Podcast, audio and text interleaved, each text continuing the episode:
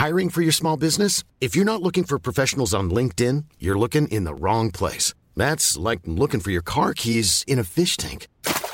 LinkedIn helps you hire professionals you can't find anywhere else, even those who aren't actively searching for a new job but might be open to the perfect role. In a given month, over 70% of LinkedIn users don't even visit other leading job sites. So start looking in the right place. With LinkedIn, you can hire professionals like a professional. Post your free job on linkedin.com slash people today. Burrow is a furniture company known for timeless design and thoughtful construction and free shipping. And that extends to their outdoor collection. Their outdoor furniture is built to withstand the elements, featuring rust-proof stainless steel hardware, weather-ready teak, and quick-dry foam cushions. For Memorial Day, get 15% off your Burrow purchase at burrow.com slash ACAST and up to 25% off outdoor. That's up to 25% off outdoor furniture at burrow.com slash ACAST. Everyone knows therapy is great for solving problems, but getting therapy has its own problems too, like finding the right therapist, fitting into their schedule, and of course, the cost. Well, BetterHelp can solve those problems. It's totally online and built around your schedule. It's surprisingly affordable too. Connect with a credentialed therapist by phone, video, or online chat, all from the comfort of your home. Visit betterhelp.com to learn more and save 10% on your first month. That's BetterHelp, H E L P.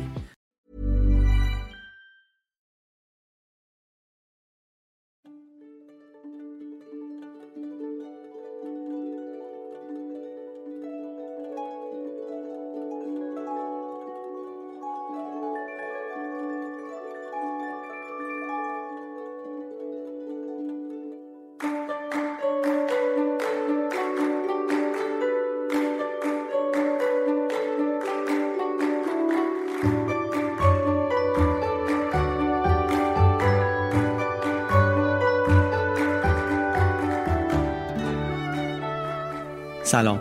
این اپیزود 60 پادکست بی پلاسه و در تیر 1400 منتشر میشه.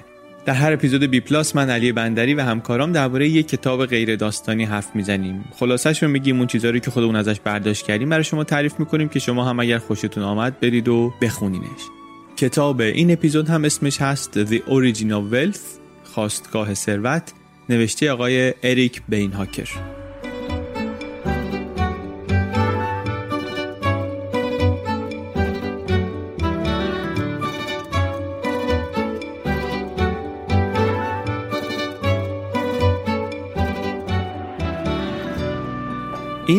گفتیم اپیزود 60 این عددهای رند آدم معمولا یه خورده به فکر میندازم. منم وقتی آمدم نوشتم اپیزود 60 خودم واقعا یه خورده تحت تاثیر قرار گرفتم که چقدر من خوش اقبال بودم و هستم.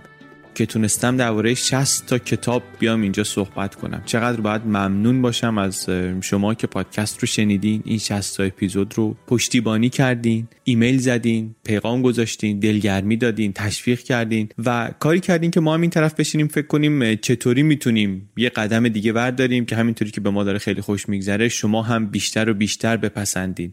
چه کار کنیم که ارتباط بین ما و شما قوی تر بشه بیشتر وصل بشیم به هم.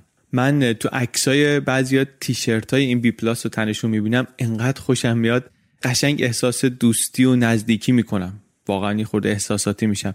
دمتون گرم که هستید و کمک می‌کنید. ما این کار رو همینطوری سرپا نگه داریم و ببریم جلو. هیچ کی مثل شما نیست. شما اگر گوش نمی کردید اگر پشتیبانی نمی کردید ما الان این فرصت قشنگی رو که داریم نمی داشتیم دمتون گرم. خلاصه خیلی خیلی ممنون. بریم دیگه کم کم توی معرفی و خلاصه کتاب خواستگاه ثروت. اقتصاد رو اگر با این چند صد سال سابقه ای که داره بخوایم خلاصه کنیم بگیم که دنبال چیه آقای نویسنده میگه می‌رسیم به دو تا سوال اساسی. اقتصاد دنبال اینه که بفهمه که یک ثروت چطور خلق میشه دو ثروت چطور توزیع میشه. میگه در بنیادی ترین حالتش سعی می‌کنه که این دو تا سوال رو جواب بده. این مجموعه دانش بزرگی که ما داریم از اقتصاد کلاسیک و نئوکلاسیک و گرایش های دیگه نویسنده میگه که اینا همه اقتصاد سنتی هستن جوابایی هستن برای این دوتا سوال. حرف ایشون ولی اینه که الان اقتصاد داره بزرگترین تحول این صد سال اخیرش رو طی می‌کنه. در دهه های جدید پیشرفتهایی شده ابزارها و مفاهیم تازه‌ای به وجود آمده. ما می‌تونیم برگردیم به این دوتا سوال جوابهای دقیقتر و درستتری بدیم. کدوم دوتا سوال؟ اینکه یک ثروت از کجا میاد؟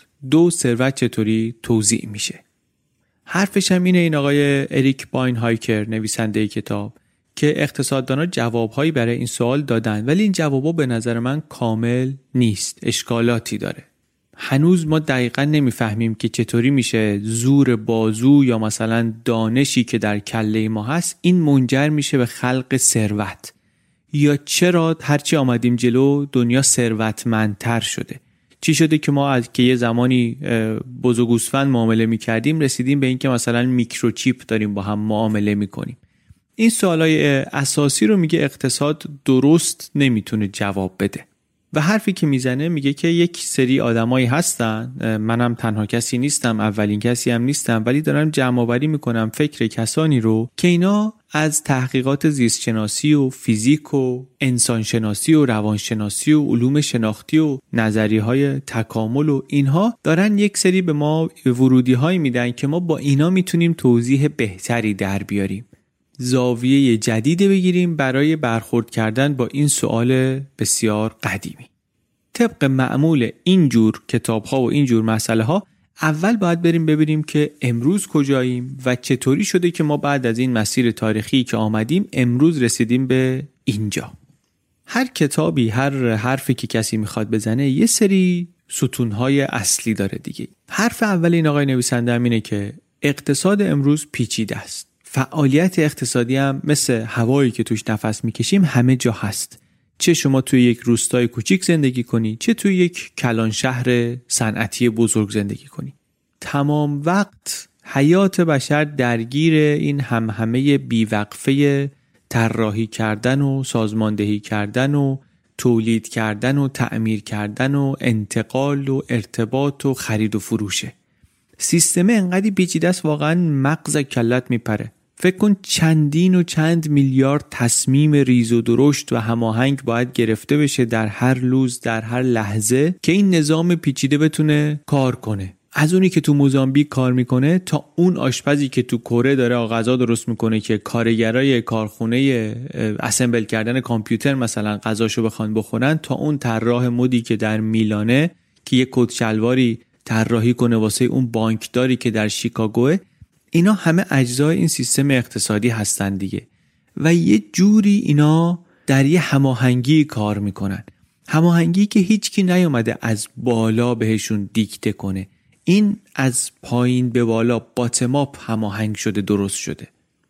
واقعا هم اگر به نظام اقتصادی امروز دنیا نگاه کنیم می‌بینیم خیلی بزرگتر از سیستم های دیگریه که مثلا ما خودمون درست کردیم. مثلا ایستگاه بینالمللی فضایی یه سیستم پیچیده که دستساز بشره. یا مثلا سازمان دولت چین مثلا یه سیستم پیچیده دستساز بشره. یا اینترنت یه سیستمیه که بشر ساخته. محصول بشره و پیچیده هم هست. ولی اون پیچیدگی کجا؟ پیچیدگی نظام اقتصادی دنیا کجا؟ این قشنگ چند order of magnitude بزرگتر از اونه بالاتر از اونه پیچیدگیش. حالا این نکته پیچیدگی رو داشته باشیم. یه نگاه می‌خوایم بکنیم به سیر تحول تاریخ بشر از نظر اقتصادی. نویسنده میگه من اقتصاد رو فکر می‌کنم اون موقعی شروع شد که اولین کسان شروع کردن با همدیگه معامله کردن. اولین اعقاب بشر هومو هبیلیس ها هندیمن ها اینا یه ابزارهایی ساخته بودن شروع کردن دادن به همدیگه. این دیگه خیلی وقت پیش میشه. میشه دونی میلیون سال پیش. میگه اون موقع احتمالا اولین مبادله ها بین انسان هم نمیشه گفت دیگه. بین اون اعقاب انسان اتفاق افتاده و این نقطه رو می‌گیریم نقطه شروع اقتصاد. یک میلیون سال بعد از این هومو ارکتروس ها انسان راست قامت آتیش رو کشف می‌کنه و محصولات متنوعتری به وجود میاره از سنگ و چوب و استخون و اینها و 130 هزار سال بعدش هم هوموسیپینز ها میان که میشه همین اجداد ما انسان مدرن امروزی میشه. مدرن باز به همین معنیه توی این context تاریخی دیگه. Homo sapiens ها میان و میان جلو و ابزار پیچیده در تولید می‌کنن و از حدود سی هزار سال پیش هم شواهدی داریم که آدما شروع کردن به یک جا زندگی کردن و معامله های بیشتر بین گروه های انسانی. این موقع دیگه وقتی که مثلا یه قبرایی می‌بینن که توش یک چیزایی هست که مال اون منطقه نیست. یعنی مال یه منطقه دیگه بوده معامله شده با اینها اینجا.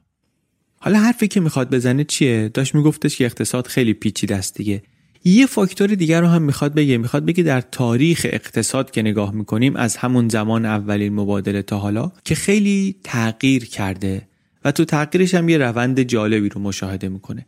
اون فاکتور چیه؟ SKU SKU یه چیزیه که توی مغازه ها استفاده می‌کنن. مثلا تو سوپرمارکت استفاده می‌کنن. شما چند تا SKU داری؟ مثلا فرض کن هزار تا داری. یعنی هزار قلم کالا داری. شما اگه چهار تا سس کچاپ داشته باشی میشه چهار تا SKU مختلف.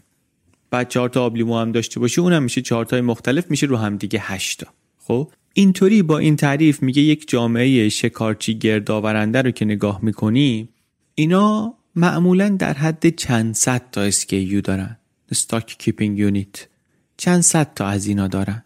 امروز توی یه جامعه مثل لندن یا مثل نیویورک مقیاسی که داریم که حالا دقیق نیست و تخمین هست توش و همه اینها یه چیزی توی مقیاس ده به توان ده. اونجا چند صد تا بود. اینجا ده به توان ده. ده به توان ده هم برای اینکه ببینیم چقدر بزرگه. شما فکر کن همه گونه های حیات روی زمین رو اگه جمع بکنی میشه مثلا ده به توان 6 یا ده به توان 8 ولی این ده به توان دهه. SKU ده به توان ده حرف جالب نویسنده اینه. اینو واسه این میگه که وقتی timeline تاریخی رو نگاه کنی دو میلیون و 485 هزار سال طول کشیده که تاریخ اقتصادی ما از اون اولین ابزار رو مبادله کردن. رسیده به سطح جوامع شکارچی گردآورنده. 99 و 4 دهم درصد کل تاریخ بیولوژیک ما با یه نرخ خیلی آرومی پیوسته رشد کرده. بعد توی اون 6 دهم درصد دیگه اتفاقی که افتاده اینه که زندگی از مثلا درآمد سالانه 90 دلاری و یه SKU 10 به توان دویی رسیده به درآمد متوسط مثلا 36 هزار دلاری در نیویورک در لندن و SKU 10 به توان دهی. یعنی در طول تاریخ تا زمان زیادی اتفاقی نمی افتاده تا اینکه یهو ترکیده. از نظر مثلا درآمد سالانه از نظر تعداد اقلامی که ما در زندگی داریم. بعد اگه بیشتر زوم کنیم دقیق تر بشیم تو همین 15 هزار سال اخیر باز دوباره روند همینه. باز تو این 15 هزار سال هم واسه یک مدت طولانی واقعا خبر خاصی نبوده. بعد یهو در 250 سال همه چی منفجر شده. همین بعد از انقلاب صنعتی. یعنی کلا نویسنده میگه این دو میلیون سال و دو نیم میلیون سال رو بخوایم خلاصه کنیم. باید بگیم که خبری نبود نبود نبود نبود نبود نبود نبود نبود نبود تا یهو ترکید. نویسنده اینجا بین این یهو ترکیدن و افزایش پیچیدگی اقتصاد رابطه می‌بینه. بین زیاد شدن ثروت و بیشتر شدن پیچیدگی و تنوع اقتصادی رابطه می‌بینه. و این نکته که رشد ثروت و پیچیدگی اقتصادی اینا هیچ کدومش یک نواخت نبوده و انفجاری بوده اصطلاحا اینا براش نکات مهمی هستن. این سررشته حرفیه که می‌خواد بزنه. موضوعی که ما تو این اپیزود داریم دربارش صحبت می‌کنیم همینه. اینه که چرا این نرخ اینطوریه چرا انفجاریه چه اتفاقی افتاده؟ چطوری میشه اینو توضیحش داد؟ شما ممکنه فکر کنید به اقتصاد مثلا علاقه ندارید. برای شما مهم نیست. اما اولا که شما مگه به اقتصاد کار نداشته باشی اقتصاد به من و شما کار داره. بعدش هم این که این کارهای این که یک دانشی رو یک روشی رو از یک زمینه تخصصی بگیریم و ازش استفاده کنیم برای اینکه یک پدیده ای رو در یک زمینه متفاوتی توضیح بدیم یا سر در بیاریم ازش واقعا معمولا نرمش و ورزش جذابیه برای ذهن. خودمونم اگه توش نباشیم از تماشاش می‌تونیم هم لذت ببریم هم چیز یاد بگیریم. حالا می‌خوایم بریم ببینیم که علم اقتصاد تا حالا درباره این دو تا سوال اصلی که گفتیم یکی اینکه ثروت از کجا میاد دو اینکه ثروت چطوری توضیح میشه تا حالا چه جوابایی داده.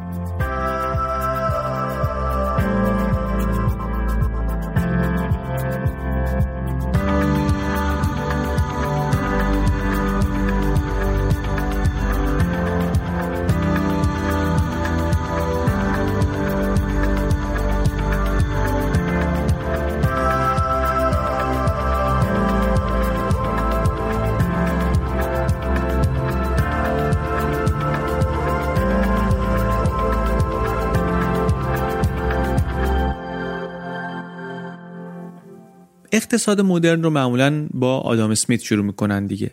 آدام اسمیت هم در کتاب ثروت ملل به هر دوتا این سوالهای بنیادی پرداخته و جوابی هم که میده اینه که ارزش اقتصادی کی تولید میشه وقتی که آدما مواد خام رو از محیط می‌گیرن و با کار اون رو تبدیلش می‌کنن به یه چیزی که دیگران طالبش هستن. ثروت اینطوری درست میشه چطوری رشد می‌کنه چطوری زیاد میشه با افزایش بهرهوری یا productivity بعد گفتش که خب به جمعیت زیاد میشه ثروت کل زیاد میشه به خاطر اینکه نیروی کار بیشتره. ولی ثروت تک تک آدما اینطوری زیاد نمیشه. ثروت تک تک آدما وقتی می‌خواد زیاد بشه باید بهرهوری بره بالا. بهرهوری بخواد بره بالا باید کارا تخصصی بشه. من اون کاری رو بکنم که خوب بلدم تو اون کاری رو بکنی که خودت خوب بلدی و بعد محصولمون رو با هم معاوضه کنی. و از اینجا می‌رسید به جواب سوال دوم. ثروت چطوری توضیح میشه؟ ما شروع می‌کنیم مبادله کردن با هم دیگه. من دارم سوزن درست می‌کنم ولی لازم دارم نون بخورم. تو داری نون میپزی از اون طرف لازم داری مثلا آرد داشته باشی. اون داره آرد درست می‌کنه ولی لازم داره مثلا سوزن داشته باشه. پس تو باید بدی به اون اون بده به این اینم بده به من. چه مکانیزمی وجود داره واسه اینکه اینا با هم دیگه مبادله کنن کالا رو؟ چند تا سوزن باید بشه یه دونه نون. چند تا نون باید بشه یه دونه کفش. جواب آدم اسمیت این بود که آدما منافع فردی خودشون رو دنبال می‌کنن انتخاب ها و تصمیماشون با خودشونه هر کسی بهترین قاضی برای رضایت خودش و بهترین توزیع ثروت در جامعه اینه که منابعش رو با بالاترین بهرهوری استفاده کنه میزان ثروت کل جامعه بیشتر بشه. عادلانه ترین روش اینه که بازارهای رقابتی داشته باشیم. منابع جامعه در یک بازار رقابتی توضیع بشن. آدمایی که آزاد باشن معامله کنن نفع شخصی میبردشون به سمت اینکه کالاهایی و خدماتی تولید کنن که دیگران لازم دارن و همین که انگیزه کسب سود داشته باشن و از اون طرف هم رقابت باشه باعث میشه که با بالاترین بهرهوری تولید بشه. این میشه همون قانون عرضه و تقاضا. اینا دو تا نیروی متضادن در یه نقطه با هم به تعادل می‌رسن و عرضه اگه بالاتر از تقاضا باشه قیمت میاد پایین تولید کم میشه تا اینکه دوباره برسه به نقطه تعادلی. یا تقاضا اگر بیشتر از عرضه باشه قیمت میره بالا دوباره تولید میره زیاد میشه تا اینکه برسه به یه نقطه تعادلی. و کلا اصلش همین نقطه تعادل عرضه و تقاضاست. کدی که این وسط هست چیه؟ اون اطلاعات کلیدی که کلی حرف تو خودش داره و آدما باهاش در واقع با هم صحبت می‌کنن چیه این وسط؟ قیمته. قیمت رو ببری بالا مصرف میاد پایین تولید میره بالا. قیمت رو بیاری پایین مصرف میره بالا تولید میاد پایین. تعادل اینطوری برقرار میشه. این تصویر انقدر سفت و محکم و دقیق بود که آدم از همون موقع شروع کردن یک مدل ریاضی براش درست کردن. یعنی نگاه کردن که خب این خیلی به نظر می‌رسه سر و شکل داره دیگه. ما می‌تونیم یه سری فرمولای فیزیک رو صاف بیاریم اینجا. وقتی داریم صحبت از نقطه تعادل می‌کنیم اصلا با دیفرانسیل و انتگرال می‌تونیم نقطه تعادل سیستمای اقتصادی رو در بیاریم. این نقطه تعادل رو برای اینکه تشبیه فیزیکی داشته باشه میگه مثلا شما فرض کن سیستم اقتصادی یک کاسه است قیمت یه تیلس که انداختی تو این کاسه تیله رو مینازی تو کاسه میچرخه میچرخه بالا میره پایین میاد تکون می‌خوره این ور میشه اون ور میشه ولی تای تای تای تش میره در نقطه تعادل قرار می‌گیره. نقطه تعادلش کجاست؟ مثلا گودترین جای کاسه است. اونجا که می‌رسه ثابت میمونه. دیدی که البته کامل نیست. اون یه جور تعادله. بله ولی ما تعادل های دیگری هم داریم. تعادل های ناپایدار هم داریم. مثلا یه مداد شما ممکنه بتونی با تلاش و دقت خیلی زیاد رو نوکش پایدار کنی. ولی بعد نسیمی میاد و این تعادل تو به هم می‌زنه. یا مثلا شما ممکنه تعادل داینامیک داشته باشی تعادل پویا داشته باشی. سیاره که داره دور ستاره این میچرخه تو یک تعادل پویایی دیگه از برایند کشش ستاره و این نیروی گریز از مرکز خود سیاره. تو این تعادل پویا میمونه میمونه میمونه تا یه نیروی دیگری بهش وارد بشه اون تعادل دینامیک رو به هم بزنه. منتها ما الان به این جزئیاتش کار نداریم. به این کار داریم که یک جایی یک کسانی برای اینکه بتونن اقتصاد رو که مثلا یه بحث فلسفی بود تبدیلش کنن به یک سیستم پیش بینی پذیر اومدن از کجا قرض گرفتن؟ از فیزیک قرض گرفتن. ریاضیات رو اینطوری به اقتصاد وارد کردن. اینطوری نبود که ندونن پیدا کردن نقطه تعادل سیستم های دینامیکی سخته. منتها فکر می‌کردن که بالاخره فیزیک که اینقدر پیشرفت کرده که اون موقع خیلی هم واقعا جلوتر از بقیه دانش ها بود حالا باید بتونه کمک کنه که ما این مسئله اقتصاد رو هم یک درک بهتری ازش داشته باشیم که بتونیم یه خورده خوب پیش بینیش کنیم دیگه. مسئله ها رو می‌دونستن که مسئله بزرگیه با نقاط تعادل مختلف با سیستم داینامیک با همه اینها. ولی اون قدم اولش بود.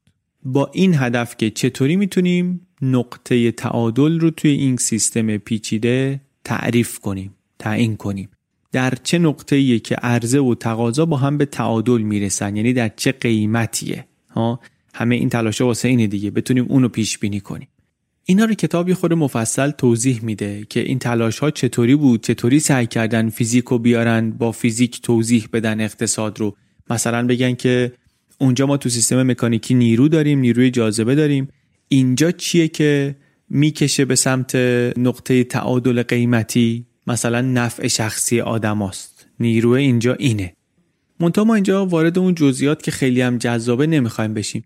می‌خوایم فقط برسیم به این نقطه که این اقتصاددانان تونستن به این دستاورد برسن که اقتصاد یک نظریه ریاضیاتی داشته باشه. که نگاهش کنی نشونت بده که آقا بازار رو بذاری به حال خودش. این ناگزیر می‌رسه به یک نقطه تعادل مطلوبی. مثل اون تیلهی که میشینه کف کاسه اینم می‌رسه به یک نقطه تعادلی. این مدل خیلی چیزها رو توضیح می‌داد خیلی چیزها رو روشن می‌کرد. مشکلات جدی هم البته داشت. مثلا پیش بینیاش خورده بعضی وقتا دقیق در نمی اومد یا اینکه رو پیشفرزاش بعضی انتقادهای خیلی جدی داشتن. مثلا اون پیشفرزش که آدما به صورت منطقی حساب کتاب می‌کنن خب خیلی محل اشکال بود. می‌گفتن به اقتصاددانا که شما این فرضتون خیلی فرض غلطیه که فرض می‌کنید آدم ها مثلا منطقی فکر می‌کنن. اقتصاددانا می‌گفتن بالاخره هر علمی باید یه سری پیشفرض داشته باشه یه سری ساده سازی بکنه دیگه. نیوتون هم وقتی میگه گاز کامل داره ساده سازی می‌کنه. گالیله هم وقتی میگه دایره کامل داره یه ساده سازی می‌کنه. ما هم همین کارو داریم می‌کنیم. پیچیدگی رو داریم کم می‌کنیم که یه مدلی بسازیم. با چه فرضی؟ با فرض اینکه مثلا انسان کاملا عقلانیه. یا با فرض اینکه آدما مطلقا خودخواه عمل می‌کنن. مطلقا عقلانی و مطلقا خودخواه عمل می‌کنن. منتها رو اینا بحث بود. ما توی کتاب نابخردی های پیش بینی پذیر یه کوچولو بهش اشاره کردیم. اقتصاد رفتاری کلا با همین فرضا سر و کار داره و همینا رو داره زیر سوال می‌بره. کتاب به اونا اشاره می‌کنه به یک مشکلات دیگری در فرضهای غیر دقیق و نابجای دیگری در اقتصاد به قول خودش سنتی هم می‌پردازه. مثلا میگه اینکه اینکه فرض اینه که هر کالایی در یک زمان در کل سیستم اقتصاد فقط به یک قیمت معامله میشه این فرض درستی نیست. یا اینکه آره productivity و بهرهوری و اینا درسته ولی شرکت ها همیشه با حد اکثر بهرهوری کار نمی‌کنن. اینا پیش فرضای درستی نیست. بحث ولی اینجا بود. اون کسانی که مدافع سیستم هم بودن اون طرز فکر سنتی هم بودن نمی‌گفتن این پیش فرضا درسته. می‌گفتن ما بالاخره برای اینکه کار کنیم باید یه پیشفرزایی داشته باشیم. مدل ما بر اساس این فرض هاست. حرف منتقدین هم این بود که بسیار خوب ولی نگاه کنی که ما داریم نتایج اشتباه می‌گیریم از مدلامون. شاید به خاطر اینه که همون پیشفرزامون غلطه. شاید اصلا داریم مسئله اشتباه رو حل می‌کنیم به قول یک اقتصاددانی می‌گفت توی مدل های اقتصاد سنتی آدم های باهوش در موقعیت های فوقلاده ساده ای هستند و اقتصاد میاد مسائل اینها رو توضیح میده. واقعیت ولی اینطوریه که آدمهایی داریم خیلی ساده نه خیلی باهوش و موقعیت هایی داریم فوق العاده پیچیده نه خیلی ساده. یعنی برعکس همه چی. کتاب به این بحثا می‌پردازه چون باید اول جاپاشو محکم کنه بگه که چرا اون مسیر نه. اینا رو می‌پردازه مشکلاتی رو که اینا ایجاد می‌کنن میگه و همه اینا میشه توضیح این که چرا نویسنده میگه که اون مدلی که موجوده مدل خوبی نیست و ما نیاز داریم به مدل جدیدی برای توضیح سیستم اقتصادی و فرایندهای اقتصادی. مدلی که نویسنده ازش حرف می‌زنه اقتصاد پیچیدگیه. میگه که در چند دهه پایانی قرن بیستم شاخه های مختلف علوم فیزیک، ریاضی، نظری های تکاملی، علوم کامپیوتر اینا پیشرفت های بزرگی کردن ترکیب های تازه و بدیعی با هم درست کردن و با این تحولات و با این ابزارها و با این مفاهیم تازه‌ای که اینا به ما دادن ما حالا می‌تونیم به مدل های جدید اقتصادی فکر کنیم. مدلایی که اسمشو می‌ذاره Complexity Economics اقتصاد پیچیدگی. یه بخشی از کتاب نویسنده درباره مؤسسه حرف می‌زنه SFI Fe Institute. میگه اونجا یک گروهی از اقتصاددانان نشستن در برابر محققانی از شاخه های دیگه ریاضیات علوم کامپیوتر زیست شناسی اونجا با هم صحبت کردن. یکی از اونا به اقتصاددانا گفتش که ما می‌بینیم شما مثلا این فرمولا رو دارید و این استفاده ها رو دارید از علم می‌کنید. ولی شماها شما اقتصاددانا در جهان علمی دوره نیوتون هستید. اصلا انگار خبر از پیشرفت های جدید علمی نداری. این حرفیه که روحش پشت این کتابم هست پشت حرفایی که نویسنده می‌زنم هست که مدلای اقتصادی باید یک بازنگری بشن بر اساس علم امروز. مدلایی که هست بر اساس فیزیک اواخر قرن 19 نوشته شده. الان باید با فیزیک امروز با علم امروز یه خورده اینا بروز بشن. یه مثالایی هم می‌زنه از یک بازی هایی از یه آزمایشایی مدلای شبیه سازی اینا خیلی جالبه. یه پروژه‌ای رو توضیح میده. دو محقق شروع کردن ببینن می‌تونن اقتصاد رو از نقطه صفر شروع کنن. مثلا زیست میان توی ظرف آزمایشگاهی یه کلونی هایی از باکتریا درست کنن. اینا هم سعی کردن ببینن می‌تونن اقتصاد رو از صفر شروع کنن. جو اقتصاد سنتی وقتی می‌خواد مدل کنه می‌خواد تحلیل کنه میگه خب مصرف کننده ای هست و تولید کننده ای هست و تکنولوژی هست و بازاری هست و اینا. ولی می‌خواستن ببینن نه ما اگه اول اول اول باشیم مثلا اقتصاد چطوری درست میشه چطوری شروع میشه؟ یه شبیه سازی کامپیوتری کردن به نام شوگر اسکیپ.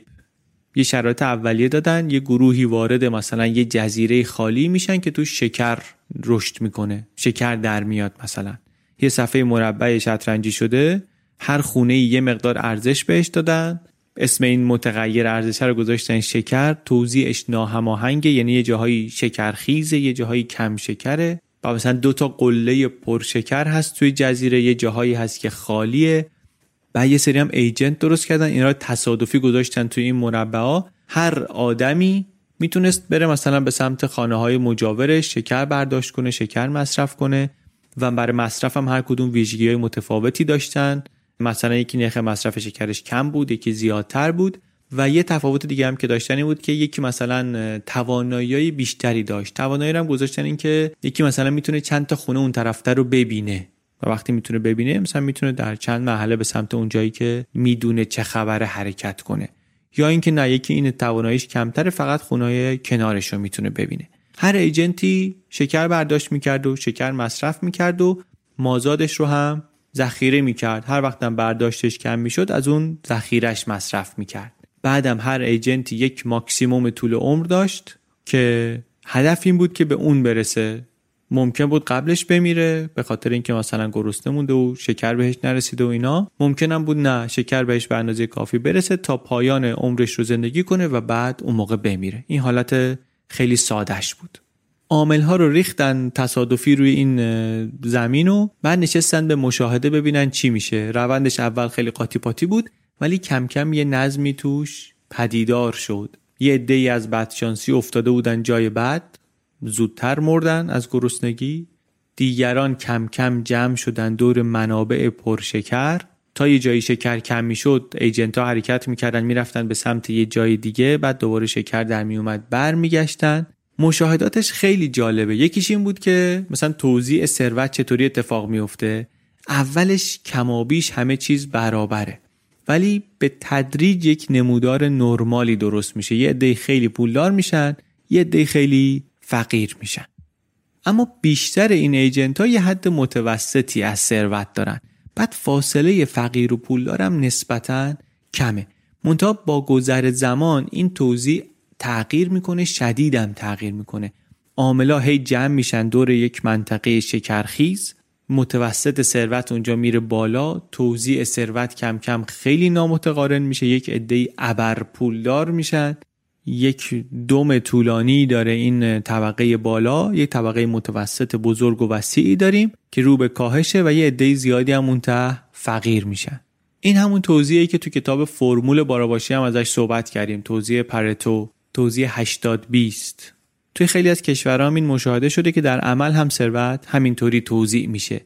منتها چرا اینطوری شد؟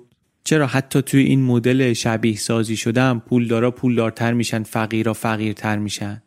مدل خوبیش اینه که میشه فرضیه های مختلف آزمایش کرد دیگه. مثلا ببینن که آیا عامل ژنتیک نقش داره؟ یعنی مثلا همه اونایی که دیده قوی تر دارن مهارتی که توشون گذاشته بودن اینا همشون پولدارتر میشن؟ چون مثلا گفتیم اینا می‌تونن چند تا خونه اونورتر رو ببینن و اینا. جواب مدل این بود که نه. به خاطر اینکه توزیع ژنتیک تصادفی بود دیگه. اگه ژنتیک می‌خواست تعیین کننده باشه توزیع صرفت هم باید تصادفی می‌شد. میزان پولدار و فقیر و متوسط و اینا باید تقریبا مساوی می‌شد ولی نشد. دوم اینکه مثلا کار محیطشون می‌تونه باشه یعنی شرایطی که توش متولد شدن یعنی اینکه اونایی که پولدار شدن آخرش ایجنت که پولدار شدن آیا اینا همه اونایی که توی مناطق شکرخیز به دنیا آمدن؟ جواب اینم منفی بود. مدل همچین چیزی نشون نمی‌داد. در واقع جواب این بود که علت ترکیب همه ایناست. یعنی توزیع نامتعادل ثروت اثر برایندی اینهاست. اثر ظهور یافتگی امرجنت اینهاست. تو هیچ کدومشون نیست ولی وقتی دست به دست هم میدن یه همچین چیزی ظاهر میشه. یعنی چی؟ یعنی در این دنیای سرزمین شکر نابرابری یک واقعیته. یک تفاوت‌های اولیه جزئی وجود داره که اینا بعدا منجر میشه به اختلاف‌های بزرگ. یعنی فقر و نابرابری یک رابطه ساده علت و معلولی نداره. یک ترکیب پیچیده ای از عوامل توش داره. حتی توی دنیای فوقالعاده ساده شده ای مثل این مدل شبیه سازی شده سرزمین شکر. اینجا هم حل مسئله فقر و نابرابری کار راحتی نبود. در واقع چیزی که مشخص شد این بود که مثلا تحلیل های چپ و راست تحلیل های جا افتاده است واسه فقر و اینکه چه باید کرد اینا تحلیل های درستی نیست. اینطوری نیست که فقیرا کودنن یا فقیرا تنبلن یا اینطوری نیست که ثروتمندا دارن از فقیرا سوء استفاده می‌کنن. این تئوری های ساده جواب نمیده. مسئله تک علتی نیست. هرچی هم این مدل رو دقیق تر کردن این شاخصاش اتفاقا بزرگتر شد. اومدن مثلا جندر رو اضافه کردن جنسیت اضافه کردن بهشون مرد و زن درست کردن اینجا. بعد وراست رو آوردن توش که اون بچه آره یک ترکیبی از ویژگی های ژنتیکی والدینش رو به ارث می‌بره. ویژگی های ژنتیکی هم دو تا چیز دیگه همون نرخ مصرف شکره و اینکه تا چند تا خون اون طرف رو می‌تونه ببینه. و بعدش هم که والدینش بمیرن این ذخیره شکر اونا رو به ارث می‌بره. مدل همچنان خیلی ساده است. ولی اتفاقا که توش میفته خیلی جالبه. به تدریج اولا دیدن که ضعیفترین ها اونایی که از نظر ژنتیکی متوسط دیدشون متوسط راندمان متابولیزمشون اینا کمتر حذف شدن متوسط ثروت بالاتر رفت موجهای جمعیتی درست شد که بالا پایین می‌رفت جمعیت زیاد می‌شد منابع کم می‌شد قحطی درست می‌شد مرگ می‌شد جمعیت کم می‌شد منابع زیاد می‌شد دوباره رشد جمعیت دوباره از همین سیکل ها و اینکه شکاف بین پولدار و فقیر باز بیشتر شد. بعد برای اینکه یه قدم پیچیده ترش کنن یه منبع دیگه اضافه کردن مثلا یه ادویه اضافه کردن. اونم با توزیع نامتعادل اضافه کردن. اینم باز دوتا قله داشت هر کدوم یه جای صفحه. بعد دوباره گفتن که هر ایجنتی برای اینکه زنده بمونه یه مقدار مثلا شکر لازم داره یه مقدار ادویه لازم داره. حالا ایجنت ها می‌تونن شکر بدن ادویه بگیرن. حالا نرخ مبادله چطوری تعیین میشه؟ تجارت چطوری شکل می‌گیره؟ وقتی شروع کردن مبادله اولین اتفاقی که افتاد این بود که ثروت کل بیشتر شد. یعنی فرض کن دو تا همسایه یکی شکر زیاد داره یکی فلفل زیاد داره. اینا خب اگه نتونن مبادله کنن هر دو میمیرن چون واسه زنده بوندن جفتشو لازم دارن. وقتی مبادله کنن هر دو زنده میمونن. یعنی اتفاقی که در اثر مبادله میفته اینه که انگار کل ثروت این سرزمین شکر زیاد شده باشه. هر دو ازش نفع می‌برن از مبادله. هر دو در نهایت وضع بهتری دارن. بعد کم کم یه زنجیرهایی درست شد شکر از مناطق پرشکر می‌رفت. اون طرف یک وسط مثلا یه شهرهای بازرگانی درست شد که اینا منبع خاصی نداشتن ولی چون سر راه بودن آدمایی که اونجا بودن اگر شنایط ژنتیک مناسب داشتن نقش واسطه رو می‌تونستن اعمال کنن. همون روندای عرضه و تقاضای اقتصاد سنتی رو اینجا می‌شد دید. یعنی سیستم نظام اقتصادی مبتنی بر عرضه و تقاضا از پایین به بالا خودش شکل گرفته بود با تعامل اینها با هم دیگه. تا یه جایی این مدل کلاسیک اقتصادی کار کرده بود جواب داده بود. منتها یه جاهایی هم تفاوت‌های بزرگی داشت. کجا؟ یکیش این که هیچ جا نمودارایی که از این سرزمین شکر میکشیدن هیچ جا روی اون نقطه تعادلی که محاسبات کلاسیک بهش می‌رسید اینا متوقف نمی‌شد. یعنی قیمت شکر و قیمت فلفل همیشه با قیمتی که تو مدل کلاسیک در میامد اختلاف داشت. گاهی بالاتر بود گاهی پایینتر بود. دامنه انحرافش هم یکسان نبود ثابت نبود. وقتی تو جامعه چه اتفاقی میفته اقتصاددانای کلاسیک میگن که این نویز سیستمه. سیستم یه سری نویز داره. اون نویزا باعث میشه که این انحراف ما داشته باشیم. منتها سیستم کامپیوتری دنیای سرزمین شکر که دیگه نویز نداره که. اطلاعات خالص دیگه. اونجا چرا فرمول درست جواب نمیده؟ اونجا چرا به نقطه تعادل نمی‌رسه؟ این یه اشکال بود. در واقع یک یک نکته بود یک سوال بود. یه سوال دیگه این بود که تو اقتصاد سنتی فرض اینه که یک کالا در یک زمان فقط یه قیمت داره. منتها اینجا که تو مدل نگاه می‌کردن در هر زمان یک کالا قیمت های مختلفی داشت در جاهای مختلف. انگار فرصت های تجاری مختلف درست می‌شد همونطور که در دنیای واقعی میشه. یکی می‌تونست چیزی رو ارزون بخره یه جا و ببره یه جای دیگه گرونتر بفروشه. این چیزی که قافلگیرم نمی‌کنه کسایی رو که با مدل کلاسیک کار می‌کنن چون اونجا شما این تأخیر زمانی رو نداری. اتفاقا همه در یک زمان مشخص اتفاق میفته در دنیای واقعی ولی روندا در طول زمان اتفاق میفته ما یه دیلی داریم. سرزمین شکر هم همینطوری بود. و اون تأخیر خودش باعث می‌شد که تفاوت قیمت ایجاد بشه. یا یه چیز دیگری که اینجا در اومد با مدل اقتصاد سنتی نمیخوندیم بود که اقتصاد سنتی می‌گفت که معامله تا یه جایی ادامه پیدا می‌کنه که منابع به صورت بهینه توزیع بشن. منتها تو مدل دنیای شکر همیشه یک شرایطی وجود داشت که معامله می‌تونست واقعا اوضاع رو بهتر کنه ولی بازم معامله نمی‌شد. یا به خاطر اینکه از هم دور بودن یا به خاطر اینکه فاصله زمانی داشتن ولی شرایط بود و معامله انجام نمی‌شد. همه اینا یعنی چی؟ یعنی یک مدلی که بازم نسبت به دنیای واقعی خیلی ساده شده بود. منتها چند تا از ویژگی های دنیای واقعی رو داشت. بازم نشون داد که این مطابق اون سیستم اقتصادی که در اقتصاد سنتی توضیح داده میشه کار نمی‌کنه. واقعیت اقتصاد رو مدل های کلاسیک نمی‌تونن توضیح بدن. نه قیمت رو درست می‌تونه پیش بینی کنه نه اینکه توزیع ثروت متعادله یا بهینه است.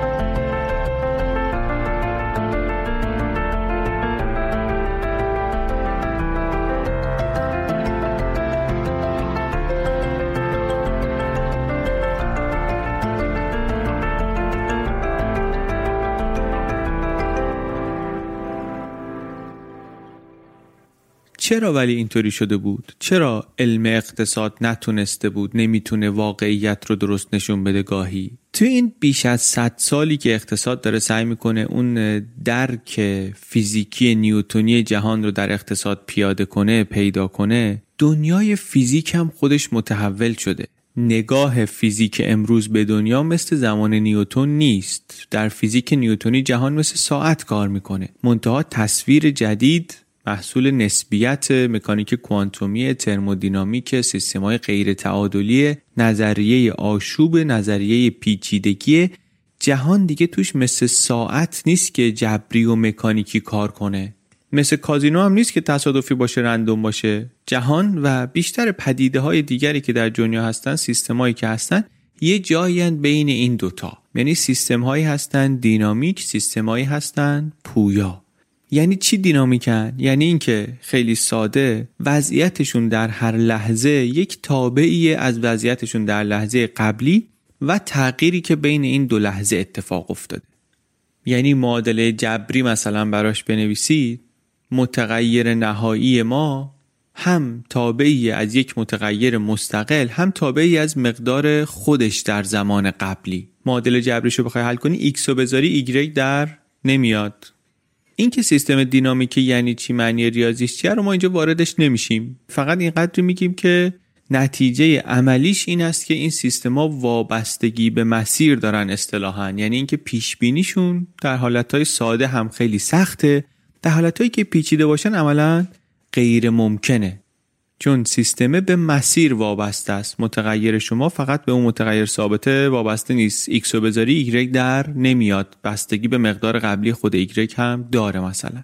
این حالا فارغ از اینکه تعریفش چیه و چقدر متوجهش میشیم نکتهش اینه که نتایجی داره و یکی از نتایجش اینه که در یه مواردی سیستم کاملا آشوب میشه کیاتیک میشه و اصلا دیگه نمیشه پیش بینیش کرد. فقط شما می‌تونی لحظه به لحظه حساب کنی بری جلو. یا اینکه در یک سیستم های تأخیر زمانی به وجود میاد. مثلا مثال خیلی ملموسی که کتاب می‌زنه میگه آب رو می‌خوای گرمش کنی مثلا تو همون می‌خوای دوش بگیری آب باز می‌کنی سرده. میچرخونی سیاره رو سمت آب گرم ولی یه خورده طول می‌کشه تا گرم بشه دیگه. تا این مدتی که شما پیچوندی این گرم بشه شاید زیاد پیچونده باشی. و این تا اثرش رو بذاره دیگه آب داغ شده. بعد دوباره سرد می‌کنی ممکنه که زیاد سرد کرده باشی. آب سرد شده. یه خورده باید عقب جلو کنی تا برسی به اون دمای مطلوبت. این عقب جلو کردن به خاطر چیه؟ به خاطر اینکه یه تاخیر زمانی وجود داره. یا یه نکته دیگه اینه که شرایط اولیه خیلی مهمه. توی اون شبیه سازی که توی بازی سرزمین شکر بود گفتیم یه اتفاق خیلی جزئی و کوچک یه تغییر کوچیکی در شرایط اولیه می‌تونه باعث بشه که نتیجه خیلی متفاوت در بیاد. چون سیستم پویاست سیستم دینامیکیه. وضعیت شدیداً بستگی داره به اینکه شرایط شما در لحظه اول چیه و به اینکه در تمام طول مسیرت چه اتفاقایی افتاده. قور می‌زنیم خیلی وقتا که پیش بینی آب و هوا چرا انقدر غلط در میاد چرا انقدر غیر قابل اطمینانه. اینم یه نمونه از همین قصه است. دلیلش همینه. پیش بینی ها بهتر شده به خاطر اینکه خب به سیستم های کامپیوتری پیشرفت کردن محاسبات سنگینتر و حجیمتری می‌تونن انجام بدن. ولی بازم مثلا چند روزو می‌تونن یه خورده دقیق پیش بینی کنن؟ بیشترشون نمی‌تونن. حرف اینه که حل کردن معادله برای سیستم پیچیده کار فوقالعاده دشواریه پیش بینیش خیلی وقتا واقعا ممکن نیست. حالا این سیستم دینامیک پیچیده می‌خواد وضعیت آب و هوا باشه می‌خواد وضعیت مسئله تعادل سیارات باشه. می‌خواد اصلا سیارات چه سه تا جسم متحرک باشن که حرکتشون رو همدیگه اثر می‌ذاره. این معادله رو نمیشه حل کرد.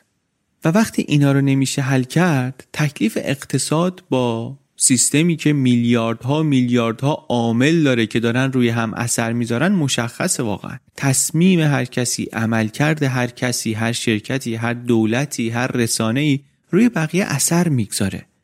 یعنی حرف چیه؟ حرف اینه که آره اقتصاد رو آمدن به کمک دانش فیزیک و ریاضی مجهزش کردن دقیق شد درست. ولی تو این مدت فیزیک خیلی توسعه پیدا کرده و اقتصاد پا به پای فیزیک توسعه پیدا نکرده. برای همین از درک پیچیدگی های دنیای مقدار عاجزه. این یکی از حرف است. این یکی از حرفای اصلی آقای نویسنده است. این اولین دلیلی که آقای نویسنده میگه برای اینکه توضیح بده چرا علم اقتصاد نتونسته و نمی‌تونه واقعیت رو درست نشون بده با وضعیتی که الان داره. اینکه سیستم پیچیده و داینامیکه و اقتصاد پا به پای فیزیک پیشرفت نکرده. فیزیک درکش از دنیا درست شده ولی اقتصاد درست نشده. بجز این به خود ایجنت ها هم نگاه می‌کنه به عامل ها هم نگاه می‌کنه. آدم ها و سازمان هایی که در اقتصاد کار می‌کنن. میگه تصویر اقتصادی کلاسیک اینه که عامل ها با اقلانیت کامل کار می‌کنن و با حد اکثر بهرهوری. در حالی که دنیای واقعی می‌دونیم که اینطوری نیست. اقتصاد رفتاری توی اپیزود نابخردی های پیش بینی پذیر صحبت کردیم یه مختصری دربارش درباره صحبت می‌کنه که عامل های اقتصادی یه بخشیشون آدم ها حداقل اینا غیر اقلانی رفتار می‌کنن خیلی وقتا. در جاهای دیگه ما از خطاهای شناختی صحبت کردیم که روی تصمیم گیری ها اثر می‌ذاره. اینها یک سری از فرضهای اصلی اقتصاد رو به گفته آقای نویسنده زیر سوال می‌بره. ما در زندگی روزمره خودمون تونستیم با یه سری قوانین تقریبی و تجربی و یه سری رول آف تامپ ها و اینا و همچنین با قدرتی که داریم در اینکه الگوها رو تشخیص بدیم با روایت ها و داستان هایی که از تجربیات گذشته خودمون و دیگران واسه خودمون می‌سازیم و به همدیگه میگیم به کمک اینها تصمیم گیری کنیم و گلیم خودمون عذاب بکشیم بیرون. با اقلانیتمون نیست که این کارا رو داریم می‌کنیم. داریم از ابزارهای دیگه استفاده می‌کنیم. اقتصاد اینطوری که نویسنده میگه حواسش به این نیست. پس اینم شد مورد دوم. ایجنت ها و عامل ها مسئله بعدی که ازش حرف می‌زنه موضوع شبکه هاست. میگه که توی اقتصاد سنتی وقتی از روابط اقتصادی صحبت می‌کنن مکانیزمایی که توصیف میشه یه چیزی شبیه حراج. منتها ما الان درباره شبکه ها خیلی بیشتر می‌دونیم. ابزارهای ریاضیاتی و کامپیوتری جدید تحقیق درباره شبکه ها رو خیلی بردن جلو. چه در علوم فیزیکی چه در علوم اجتماعی. ما فهمیدیم که شبکه ها خودشون یه ویژگی های خاصی دارن. شبکه هم که میگیم حالا ممکنه شبکه ذرات باشه ممکنه نورون های مغز باشه ممکنه شبکه آدمای درون یک سازمان باشه. دانش شبکه یه چیزایی رو می‌تونه توضیح بده که اقتصاد سنتی نمی‌تونست توضیح بده. ما قبلا درباره این توی پادکست بی پلاس صحبت کردیم درباره اینکه چی میشه چیزا وایرال میشن از دانش شبکه کمک گرفتیم حرف زدیم. درباره کتاب موفقیت آقای باراباشی که حرف زدیم همین بود. یک کاربردی از دانش شبکه بود. نویسنده میگه که دانش تازه شبکه یک ابزاری به ما میده ابزار مفهومی به ما میده که تغییر و تحولات اقتصادی رو بهتر بفهمیم. به همون نشون میده که کامپیوتر قدرتش رو اگر قدرت شگفتانگیزی داره به خاطر قدرت تک به تک ترانزیستوراش نیست به خاطر اتصال و شبکه شدنشونه. حجم شبکه که بالا میره تعداد اعضای شبکه که زیاد میشه قدرت محاسبش زیاد میشه می‌تونه اطلاعات بیشتر پردازش کنه. شما یه شبکه صد نقطه ای داشته باشی صد تا گره داشته باشه که هر گرهش هم دو تا حالت داشته باشه خاموش و روشن همه حالات این شبکه رو بخوای بررسی کنی با سریع ترین ابر کامپیوترهای امروز میگه 568 میلیون سال طول می‌کشه. بخوای همه حالات شبکه رو بررسی کنی. 5 تا گره به این اضافه کنی یعنی از 100 تا بشه 105 تا عملا زمانی که لازمه از عمر کل جهان بیشتر میشه. شبکه ویژگیهایی داره مستقل از ویژگی تک تک اعضای تشکیل دهندش خیلی جاها اینو میشه دید. مثلا یه مثال دیگهش در زیست شناسی ما سی هزار تا ژن داریم. ما آدما سی هزار تا ژن داریم حدودا. کرم 19 هزار تا ژن داره. یعنی به اندازه دو سوم ما ژن داره. یعنی اون هم همچه خیلی کمتر از ما ژن نداره. ولی خب پیچیدگی ما خیلی بیشتر از کرمه. به خاطر اینکه شبکه ما پیچیده تره. شبکه روابط پیچیده تره. گسترده شدن و پیچیده شدن شبکه تنوع حالتها رو انفجاری می‌بره بالا. هم تنوع رو خیلی انفجاری زیاد می‌کنه. همین که یک امکانهای غیر مترقبه ای ایجاد می‌کنه. این ابداعها این امکانهای جدید اینا از این پیچیده شدن شبکه براشون زمینه درست میشه که ایجاد بشن. این رشد انفجاری رو که گفتم احتمالا به گوش بعضی آشنا آمد چون اول اپیزود وقتی درباره رشد اقتصاد صحبت می کردیم گفتیم مدلش انفجاری بوده. این رشد انفجاری رو نویسنده میگه همین درک شبکه‌ای توضیح میده. رشد انفجاری چی بود؟ این که گفتیم مدت طولانی در دنیا خبری نیست نیست نیست نیست نیست بعد یهو میترکه. این مدل شبکه‌ایه. شبکه که بزرگ میشه تعداد آدمایی که کنار هم زندگی می‌کنن که زیاد میشه تولید و تجارت که شبکهش گسترده میشه و و و اقتصاد می‌تونه یهو اونطوری بترکه یک جواب اولیه برای اون سوال این که منشأ ثروت کجاست؟ همینجاست اینکه با گسترش شبکه آدم ها یک امکانهای تازه ای خلق میشه. یه چیزهایی ممکن میشه که قبل از اون اصلا غیر قابل تصور بودن. غیر قابل تصور بودن. چون وقتی شما داری تصور می‌کنی به امکانات تک تک این آدم ها نگاه می‌کنی و مثلا میگه حالا چهار تاشون هم جمع بشن کنار هم دیگه میشه حالا چهار برابر امکانات نفر اول دیگه. در حالی که قدرت شبکه چیزی فراتر از این. و حالا همینطوری که گفتیم فقط هم قدرت شبکه نیست ترکیب این هاست یعنی دینامیک بودن سیستم که باعث میشه پیش بینی بلند مدت خیلی دشوار بشه و در مواقع غیر ممکن بشه. یعنی اتفاقها ابداعها تغییرات جزئی شرایط اولیه یک کوچولو متفاوت اینا می‌تونن تغییرهای خیلی برجسته ایجاد کنند به اضافه نحوه عملکرد عاملها یعنی آدمها سازمانها شرکتها که برخلاف فرض اقتصاد کاملا اقلانی نیست و همیشه بهینی نیست. به اضافه نقش شبکه ها که خودش امکان پذیر می‌کنه وضعیت های تازه ای رو اینا همه با هم باعث میشن که ما یه چشمانداز تازه‌ای به کل اقتصاد جهان پیدا کنیم این یکی از حرفای مهم نویسنده کتابه. همه حرفش البته این نیست ولی یکی از مهمترین حرفاشه. کتاب به نظر ما یه مغز دیگه هم داره. از اینجا به بعد می‌خوایم درباره اون صحبت کنیم. یادمون نره سوال چی بود دیگه؟ نویسنده دنبال این بود که ببینه ثروت از کجا میاد منشأ ثروت کجاست و ثروت چطوری توزیع میشه. فکر می‌کرد جوابای قدیمی اقتصاد براش خیلی دقیق نیست خیلی کامل نیست دیگه کافی نیست. بهتر دنبال جواب جدید باشیم. یه جوابی واسه اون که منشأ ثروت کجاست تا حالا بهمون پیشنهاد داده. حالا همچنان می‌خواد کنجکاوی درباره این سوالها رو ادامه بده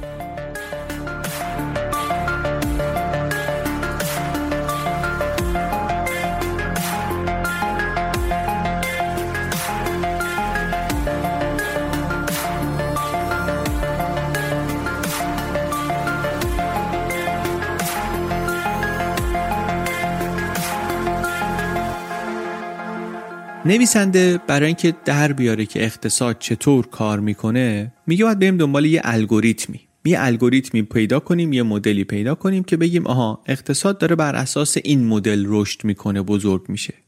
میگه شما اینطوری فکر کن که ما یک design space ی داریم یک فضای بزرگی داریم.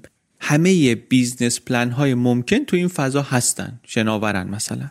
یه جوری باید تو اینا بگردیم ببینیم اونی که مناسب تره کدومه و اون مناسب تره fit تره مثلا انتخاب بشه بیاد پیاده بشه و هی بره جلو. فرض کنیم اقتصاد داره اینطوری کار می‌کنه. یه الگویی لازمه دیگه یه الگوریتمی باید بیاد توی همه این گزینه های ممکن بچرخه تجربه کنه آزمایش کنه و فقط هم اینطوری نیست که business plan خوبا رو انتخاب کنه. واسه هر موقعیتی باید بیاد اونی رو که مناسبه انتخاب کنه.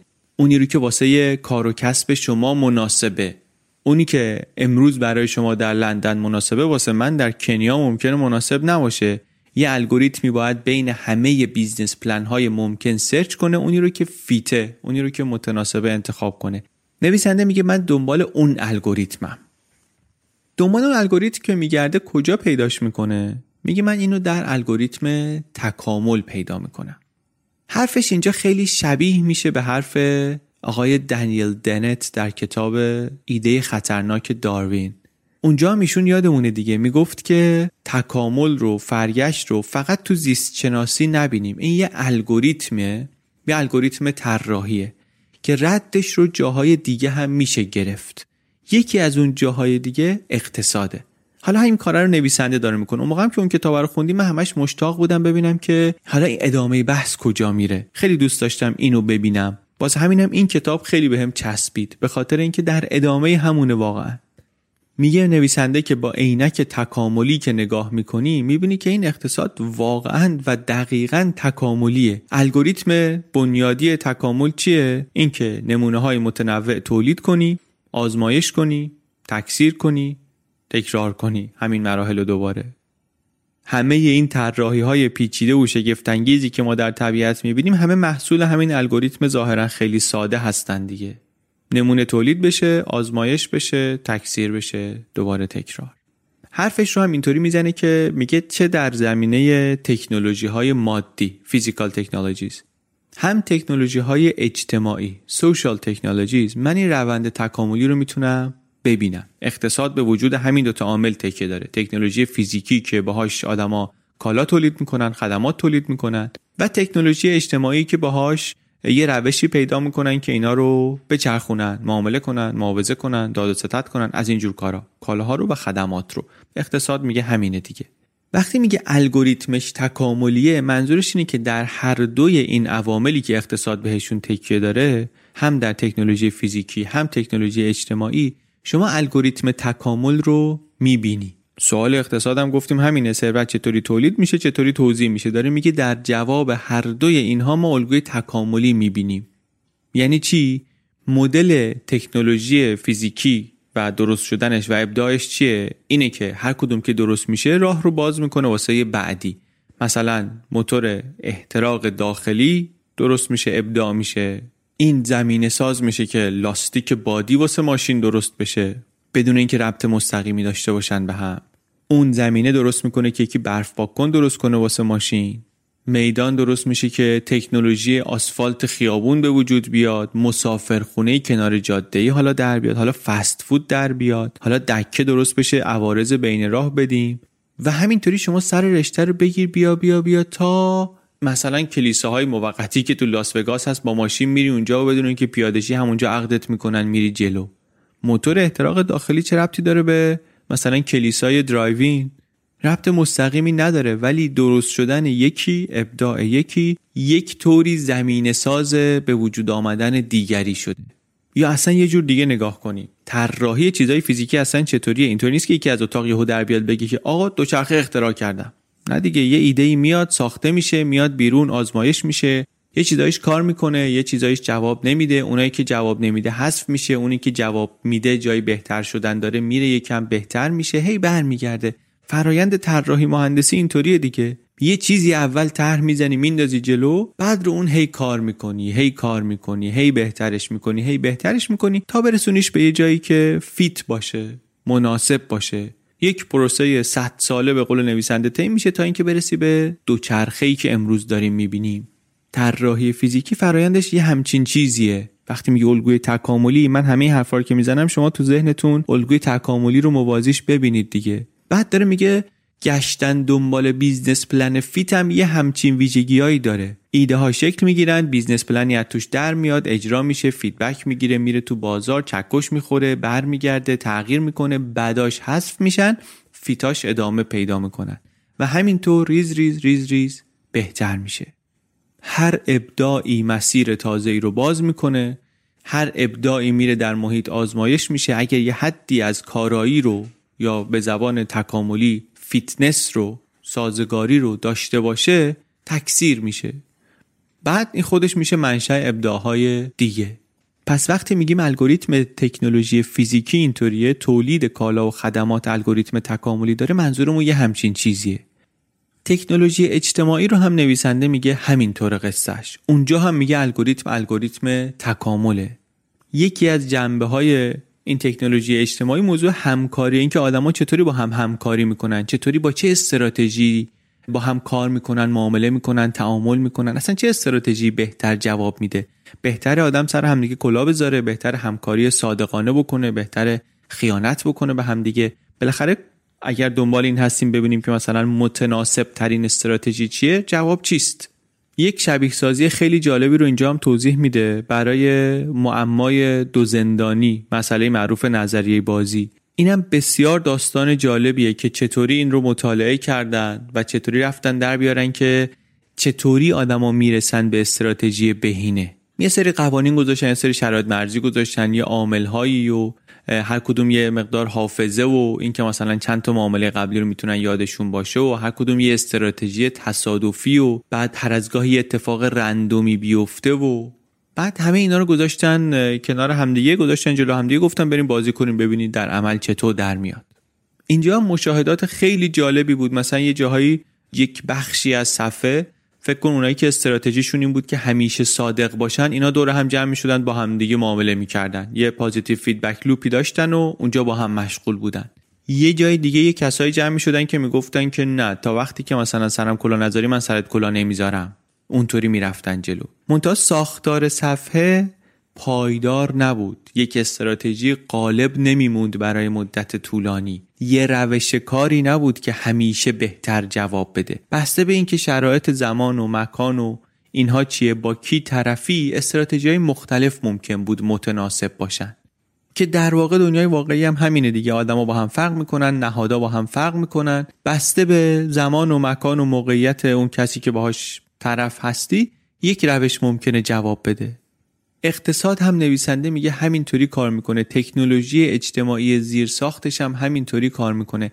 اصلا اینکه تونسته به این سطح از پیچیدگی برسه ریشش در همینه که آدما لوکال و کوتاه مدت دارن تکاملی عمل می‌کنن خودشون.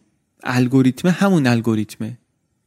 یک جنبندی خیلی مختصری بکنم کتاب رو و این اپیزود رو ببندیم دیگه. حرف اصلی نویسنده چی بود؟ به نظر من کتاب رو بیشتر نوشته برای اینکه بهمون یک مدل فکری جدیدی پیشنهاد بده. برای فکر کردن به اقتصاد برای مشاهده کردن و توضیح دادن اقتصاد. میگه که دو تا سوال اصلی داریم تو اقتصاد. ثروت از کجا میاد و ثروت چطور توزیع میشه؟ یک مدل سنتی داریم در اقتصاد که این اشکال این اشکال این اشکال رو داره. بعد گفت من یه مدل جدید پیشنهاد میدم که این رو از دیسیپلین دیگری آوردم. و یک تعدادی از اون اشکالات مدل سنتی رو به نظر می‌رسه که میشه با این حل کرد.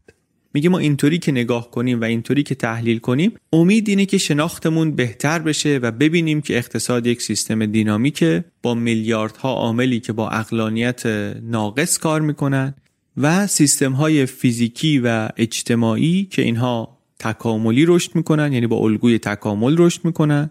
و اینا رو که بذاری کنار هم یک مجموعه دانش جدیدی تولید میشه تحت عنوان کلی اقتصاد پیچیدگی.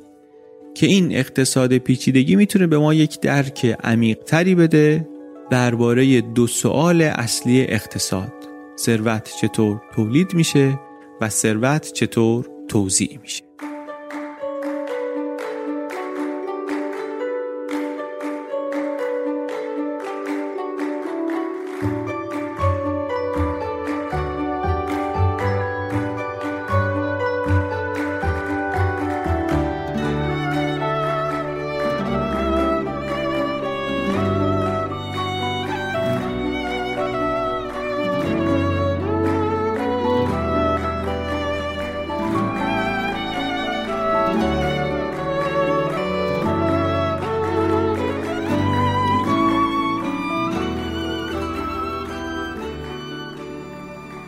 که شنیدین اپیزود شصتم پادکست بی پلاس بود. این اپیزود خلاصه کتاب The Origin of Wealth بود.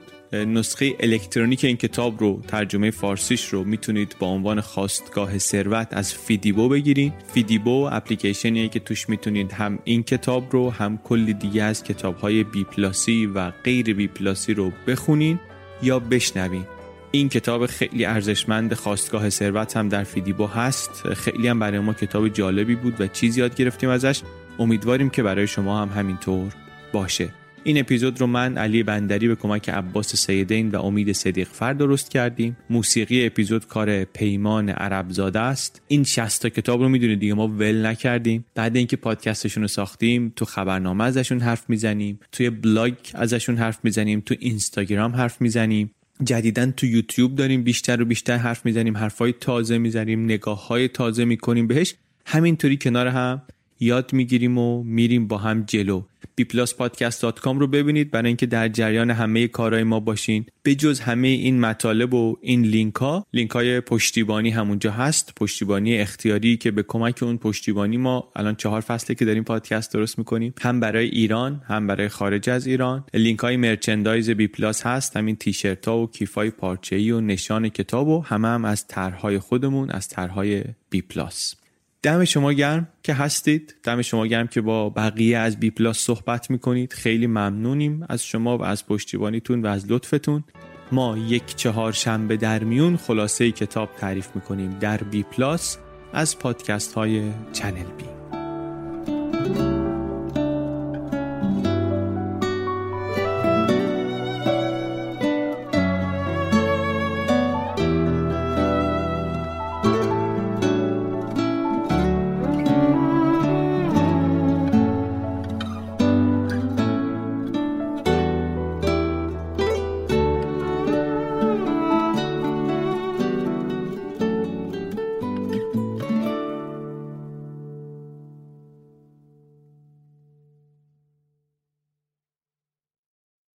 Zone, AutoZone. Welcome to AutoZone. What are you working on today? I got to change the oil in my car. Right now, get five quarts of Pennzoil Platinum Full Synthetic with an STP Extended Life Oil Filter for only $36.99. What do I do with my old oil? We can recycle your used oil for free. And do you have oil for my old work truck? You can find the right high mileage oil to help it go farther right here at AutoZone. Get in zone, AutoZone. Restrictions apply.